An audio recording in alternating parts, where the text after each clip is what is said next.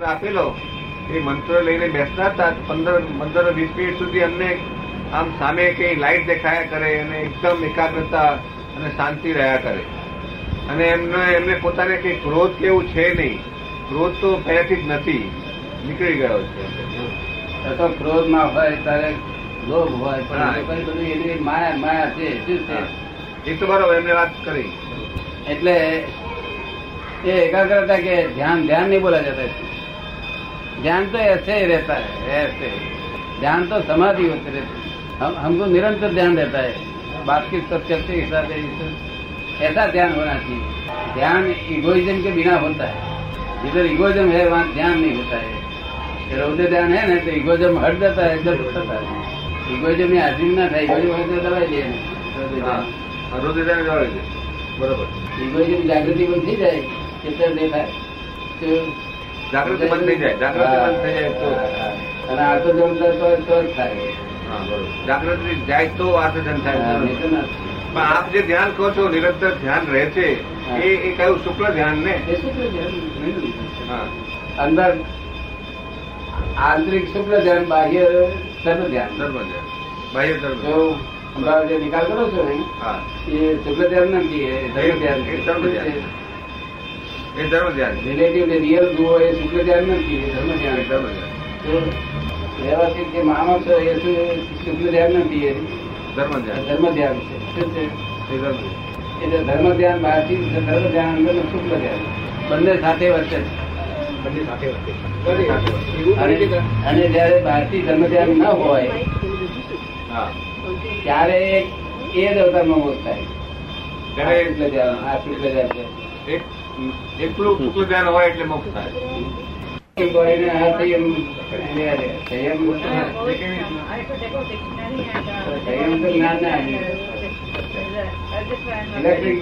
જરૂર નહીં એવું સમજ સમજ જાય છે.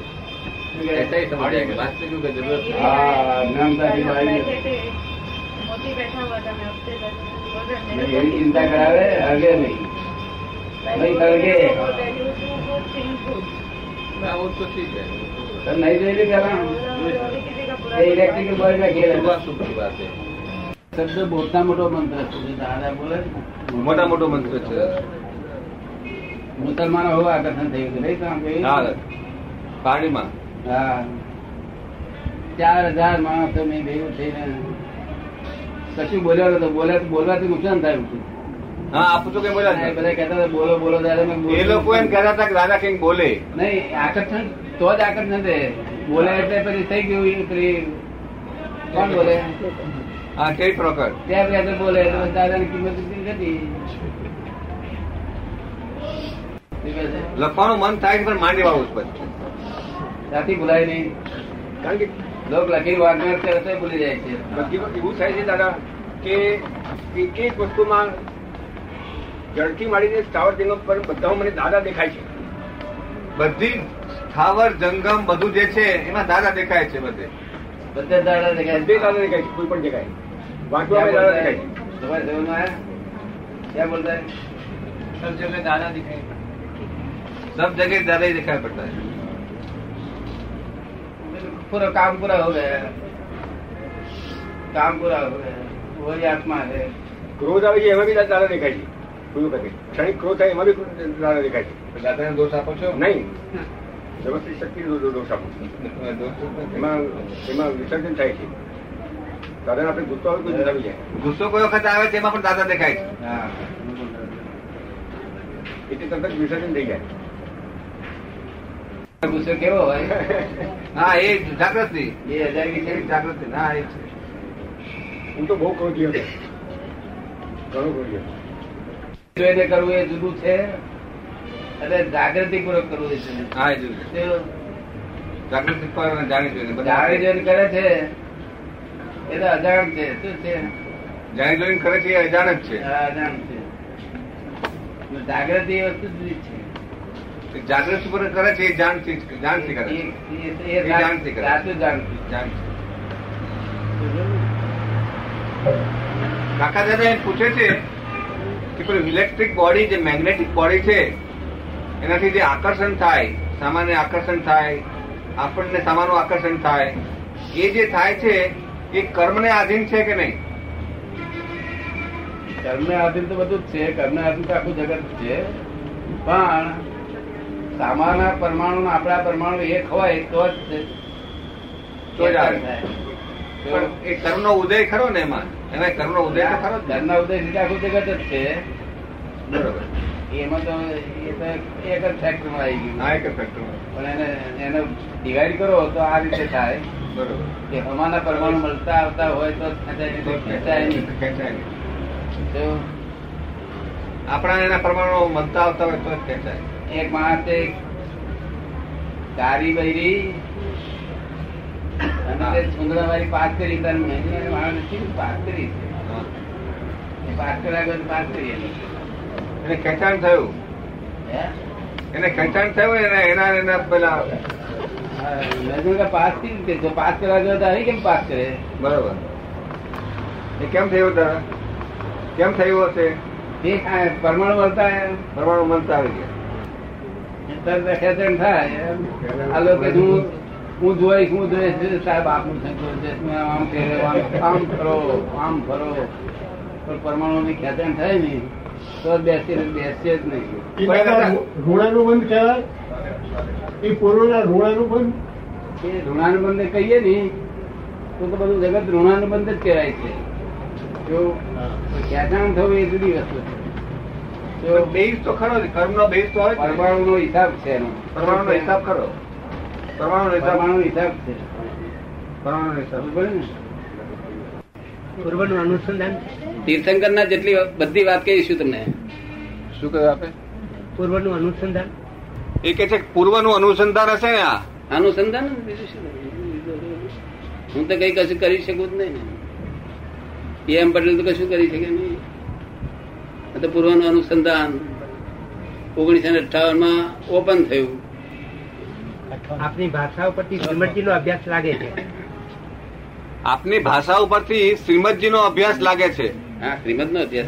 શ્રીમદ નો અભ્યાસ જૈનો નો અભ્યાસ સ્વામિનારાયણ નો અભ્યાસ વૈદાંત નો અભ્યાસ બધા અભ્યાસ તો શ્રીમદ નો અભ્યાસ શ્રીમદ જ્ઞાની થઈ ગયા.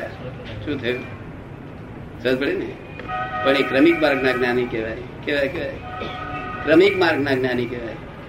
ક્રમિક માર્ગ. ક્રમિક માર્ગના જ્ઞાની. દાદાનું અક્રમ જ્ઞાન. આત્મા પ્રાપ્ત કરેલો. છો. પણ એમને ત્યાગ કરવો પડે. શું કરવું પડે? અમારે ત્યાગ કરવો ના પડે. શ્રીમદે જે વર્ણન કર્યું છે જ્ઞાની પુરુષ ત્યાગા ત્યાગ રહિત હોય. શું કહ્યું? મૌલિક સ્વભાવ તો એ છે ને. શું કહે છે? ગ્રહણ અને ત્યાગથી પર છે. ગ્રહણ અને ત્યાગથી પર છે. મૌલિક સ્વભાવ મૌલિક સ્વભાવ. શ્રીમદે જે જ્ઞાનીનું પદ એમને જે લખ્યું છે એક ત્યાગા ત્યાગ રહિત હોય. શું? જ્ઞાની પદ એમને વ્યાખ્યા બહુ સુંદર કરી છે બધી વ્યાખ્યાઓ. શ્રીમદે જે વ્યાખ્યા કરે છે ગજબ ગજબના તી- જ્ઞાની પુરુષ થઈ ગયા આ ક્રમિક માર્ગમાં ગજબના જ્ઞાની પુરુષ કહેવાય. શું? અમને બહુ હિતકારી થઈ પડેલું. અમને આ કાળમાં નિમિત્ત થઈ થઈ ગયું જો અમને રૂબરૂ મળ્યા હોત તો અમે ગુરુ તરીકે સ્વીકારત. શું કહ્યું? રૂબરૂ અમને ભેગા થયા હોત તો ગુરુ તરીકે સ્વીકારત. આપની વય તો એમ સૂચવે છે કે તે વખતે વિદ્યમાનતા હશે? શું કહે છે? નહીં? શું એ કે શ્રીમદ હતા તે વખતે આપ શું એમ કે છે કે ના કદાચ નાની ઉંમર. નાની ઉંમર. નાની ઉંમર હશે આપની વખતે આપ ના નાની ઉંમરે નહીં ને ઓગણીસો ને આઠમાં જન્મ ઓગણીસો આઠ આઠમાં જન્મ. શ્રીમદ નાઇન્ટીન ફિફ્ટી સેવનમાં અને સિક્સટી ફાઈવમાં મારો જન્મ. સિક્સટી નવ વર્ષ. એટલે લોકો મને કે તમે શ્રીમદ નો અવતાર છો. એમ કે છે તમે તમારી જવાબદારી પર બોલો. હું નથી હું હું નહીં બોલી શકું. બરાબર. શું કહ્યું? તમારી જવાબદારી પર તમે ગમે તે બોલી શકો છો. સમજ પડે ને? તમને ઠીક લાગે બોલી શકો છો. પણ હું ના બોલું કે હું છું એમ. પછી શ્રીમદના વાક્યો લાવી દેખાડે અમને કે આખી દુનિયામાં ધર્મ પ્રવર્તા એ બધે ફરી હા. એ મેં કહ્યું તમને ઠીક લાગે તો બોલો. તમારે માનવું એ તમને અધિકાર છે. હું એમ ના કહી શકું હું શ્રીમદ નો અવતાર છું. હું જાણતો જ નથી. હું આગલો અવતાર જ મારો જાણતો નથી. તો પછી કેમ કરીને કહી શકું? તમને એટલે અવતાર નહીં. શ્રીમદજીનો અભ્યાસ લાગે છે. એ તો બરોબર છે. પણ કેટલાક લોકો આવી રીતે છે. એનો જવાબ દાદા આપે છે. કેટલાક લોકો એમ કે છે તમે સુગંધનો અવતાર છો. એ તો બરોબર છે. હા એ બરોબર. દાદા એમ કે છે કે હું કઈ ન કહું. તમારે જે કહેવું હોય તે કહો. હું નથી કહેતો એમ કે. કેટલાક લોકો એમ લાગે છે કેટલીક સિમિલીઝ ને બધું આવે ને એમાં. એટલે લોકોને જે માનવું એ માને. મને પૂછે હું સહી ના કરું. ઘણા માણસ કે તમે શ્રીમદના અવતાર છો કે છે? તમારે માનવું મારે ના કહેવાય તમને? એ તો કોઈની બુદ્ધિ આપણે કઈ રીતે વાળી શકીએ? આપણે તો અકર્તત્વ છીએ ને. કોઈની બુદ્ધિ આપણે કઈ રીતે વાળી શકીએ? આપણે તો અકર્તવ છીએ. પણ મને પોતાને ખબર નથી ગયા અવતાર હું કોણ છું. શ્રીમદ નવસો બહુ જ્ઞાન હતું. મને તો કઈ ખબર છે નહીં. શું છે? મને તો આ ખબર છે કે આખા આખા વર્લ્ડનું સાયન્સ મારી પાસે છે ચોવીસ તીર્થંકરોનું. જો. અને કમ્પ્લેટ સાયન્સ છે. શું છે? અને વિધિન વન અવર મોક્ષ થાય છે. વિધિન વન અવર અને એવું સાત હજાર માણસો થયેલો છે. તમારે કેટલા કલાકમાં થયેલો? તમારો વકીલ પુસ્તક ના હોય પુસ્તક જ ના વાંચ્યું હોય તેને વહેલો થાય પુસ્તક વાંચ્યું હોય ત્યારે જરા મોડો થાય શું? કારણ ટાઈપ ઉપર ટાઈપ થયેલું હોય ને બીજો રંગ ચડતા તે લાગે એક કલાકમાં સહાયક સંકેત થઈ જાય સહાયક સંકેત दादाजी बच्चे लोग एक क्लास में ले सके नहीं ले सके ज्ञान હમ. શું કે છે અઢાર વર્ષ છે हैं? નાના બાળકો લઈ શકે કે ન લઈ શકે ના ના એટલે બુદ્ધિ જ્યાં સુધી કેચઅપ ન કરી શકે બુદ્ધિ જ્યાં સુધી નફાખોટને સમજી શકે નહીં ત્યાં સુધી એ જ્ઞાન અપાય નહીં. અને તે પાછો પાછો અમારી પાસે જૈન થવો જોઈએ. જીનની પાસે એક કલાક સાંભળે. તમે લોકો તમારું ઘર ભૂલી ગયા છે ને તારે? તો તમે જૈન થશો. એક કલાક મારી પાસે સાંભળે તો એ જૈન થયો. જૈન એકાગ્રચિત જીન. શું? નહીં તો આ બધા નામ જૈન છે. આ જૈન જ હાથો કોઈ જૈન જ ક્યાં જૈન? તો જૈન સુગંધી આવે. જૈન. સુગંધી આવે ના માવજીભાઈ એની જો સુગંધી ના આવતી જૈન કહેવાય કેમ કરીને જૈન એની જ કહેવાય. નામધારી નો ભાઈ પૂછે કે જૈન એટલે શું? જૈન એટલે જે નિજને જાણવાનો પ્રયત્ન કરે એ બધા જૈન. નિજને જાણવાનો પ્રયત્ન કરે. પોતાને જાણવાનો પ્રયત્ન કરે. એ નિજને જાણવાનો પ્રયત્ન કરે, એ બધા જૈન તો પછી નામ જૈન તો બધા બહુ હોય જુદ જ માણસો, બહુ કોક કોક માણસો કંઈક સાચા જૈન તરીકે હોય. તે છે તે કંઈક કંઈક શ્રીમદ શ્રીમદ જેવું અનુસંધાન મળેલું હોય તો. નહીં તો ના હોય. શું અગર તો બીજા કોઈ જ્ઞાની પુરુષ થયા હોય, અગર તો કુંદકુંદાચાર્યનું કંઈક આધારથી કંઈક પ્રાપ્ત થયું હોય કોઈને. જો બાકી નહીં તો નામ જૈન પણ જાય. નહીં જૈન પણ તો સુગંધી હોવી જોઈએ આટલા આટલા ગામમાં ફર્યા, દરેક ગામમાં પ્રીચિંગ કર્યું. દરેક ગામમાં કહું છું સાચા જૈન હોય મને દેખાડ, મારા દર્શન કરવા કહ્યું સાચા જૈન દર્શન કરવા પચીસ પચીસ મહિના એરિયામાં સુગંધી ફેલાય. શું કહ્યું આ અગરબત્તી સુગંધી આપે છે તો સાચો જૈન કેવી સુગંધી આપે? અગરબત્તી સુગંધી ના આપે? તો સાચો જૈન મોક્ષ ને માટે હગ્યા જ કરે. શેના માટે હગ્યા કરે? મોસ્ટ હા આ દેહ મોક્ષ ને માટે હગ્યા કરે. એ સાચો છે. અમારી સુગંધી આવે છે ને હતી અમારી સુગંધી આવે છે ને હતી કોની? અમારી અમારી સુગંધી આવે છે નિરંતર આવે છે. નિરંતર આવે છે. કેટલા કેટલા માઇલ સુધી જતી છે? અહીંથી અમેરિકા સુધી જાય છે. અનલિમિટેડ છે અનલિમિટેડ. એટલે સુગંધી હોવી જોઈએ. આમ કેમ ચાલે? ગપ્પુ આ ગપ્પુ નથી આ વસ્તુ. જ્ઞાન એ ગપ્પુ નથી. જ્ઞાને કપડ અજ્ઞાન એ ગપ્પુ છે. શું છે? જ્ઞાન એ તો પ્રકાશ છે ઉપર પ્રકાશ. એમાં ઠોકર વાગે ત્યાંથી જાણવું કે હજુ જ્ઞાન થયું? નથી. આપણને ઠોકર વાગે ત્યાંથી જાણવું જ્ઞાન થયું? નથી. કે આ જ્ઞાન મારે મારે પ્રાપ્ત કરવું છે. તે વિનય પુષ્કર લાંબા થઈને નમસ્કાર કરે. વિધિ વિધિ બધું પરમ વિનય કેવું? પરમ વિનય.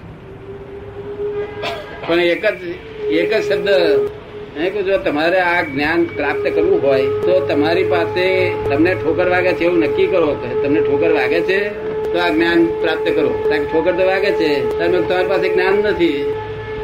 ઠોકર વાગતી જ્ઞાન નથી એમ કહેવાય ના કહેવાય? કેમનું લાગે છે. બરોબર. અંધારામાં ઠોકર લાગે? ના લાગવી ન જોઈએ. હા લાગવી ન જોઈએ અંધારા અંધારો પણ મારી પાસે જ્ઞાન છે ને હું નથી એમ કેમ કરીને કહી શકું? મેં કહું છે તો મારે રેડવાની જરૂર નથી. તમે નિરાતે આરામથી ઉઈ જાઓ ઘેર તમે જે જ્ઞાન જે તમે માટલામાં લેવા આવ્યા છો એ જ્ઞાનમાં એ માટલામાં જો પાણી હોય તો બીજું રેડવાની જરૂર નથી. અને નહીં તો ના હોય તો હું રેડી આલું. બરોબર. ના મારે છે મહી. તમે કહ્યું એમ કેમ કરી રેડવું કહ્યું? મિક્સર કરશો નહીં કહ્યું. જો તમને ઠોકર હોય તો તમારું પાણી ઢોરી આવો બહાર. અને જો ઠોકર ના રાખતી હોય અને આ પાણી તમે એ રાખવું હોય તો ઘેર રેશમી ચાદર પાછળ સુઈ જાઓ નિરાંતે. અને જયારે જ્યારે જયારે કહી રહે ત્યારે ગમે ત્યારે આ ટાઈમની ટાઈમ મારું બારણું ખખડાવજો કહ્યું. કારણ તમારા વિનય નહીં ધન છે કહ્યું. શું? તમારું પરમ વિનય નહીં ધન છે. તે પછી મને કડાપો અજંબો થાય છે હજુ કે છે. તો તમે એમ કોને ભાઈ મને પ્રકાશ નથી થયો? ત્યાં કે ના એ તો પ્રકાશ થયેલો છે દસ વર્ષ છે તે બ્રહ્મચારી જોડે રહ્યો તો. એ કેમ માર્ક ના કહેવાય? પ્રકાશ એનું નામ કે છે ઠોકર ના વાગે.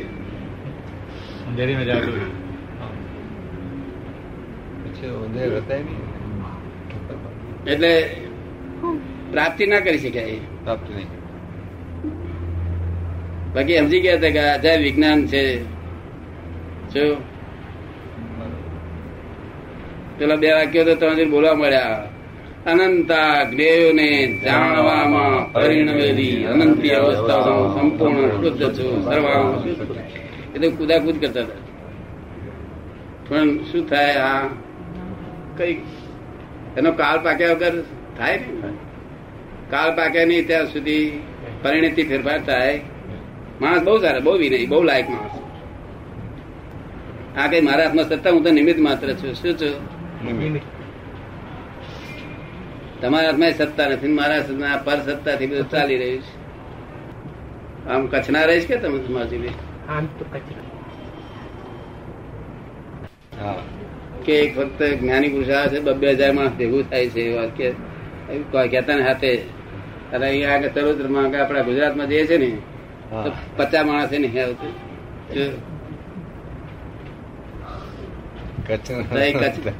કચ્છની સમજણ ને ધન છે ને. રોજ બે આમ ભદ્રિક ભદ્રિકતા ખરી કચ્છમાં. કચ્છમાં ભદ્રિકતા છે. ભદ્રિકતા છે નહીં કલયુગ ઓછો બેઠો છે.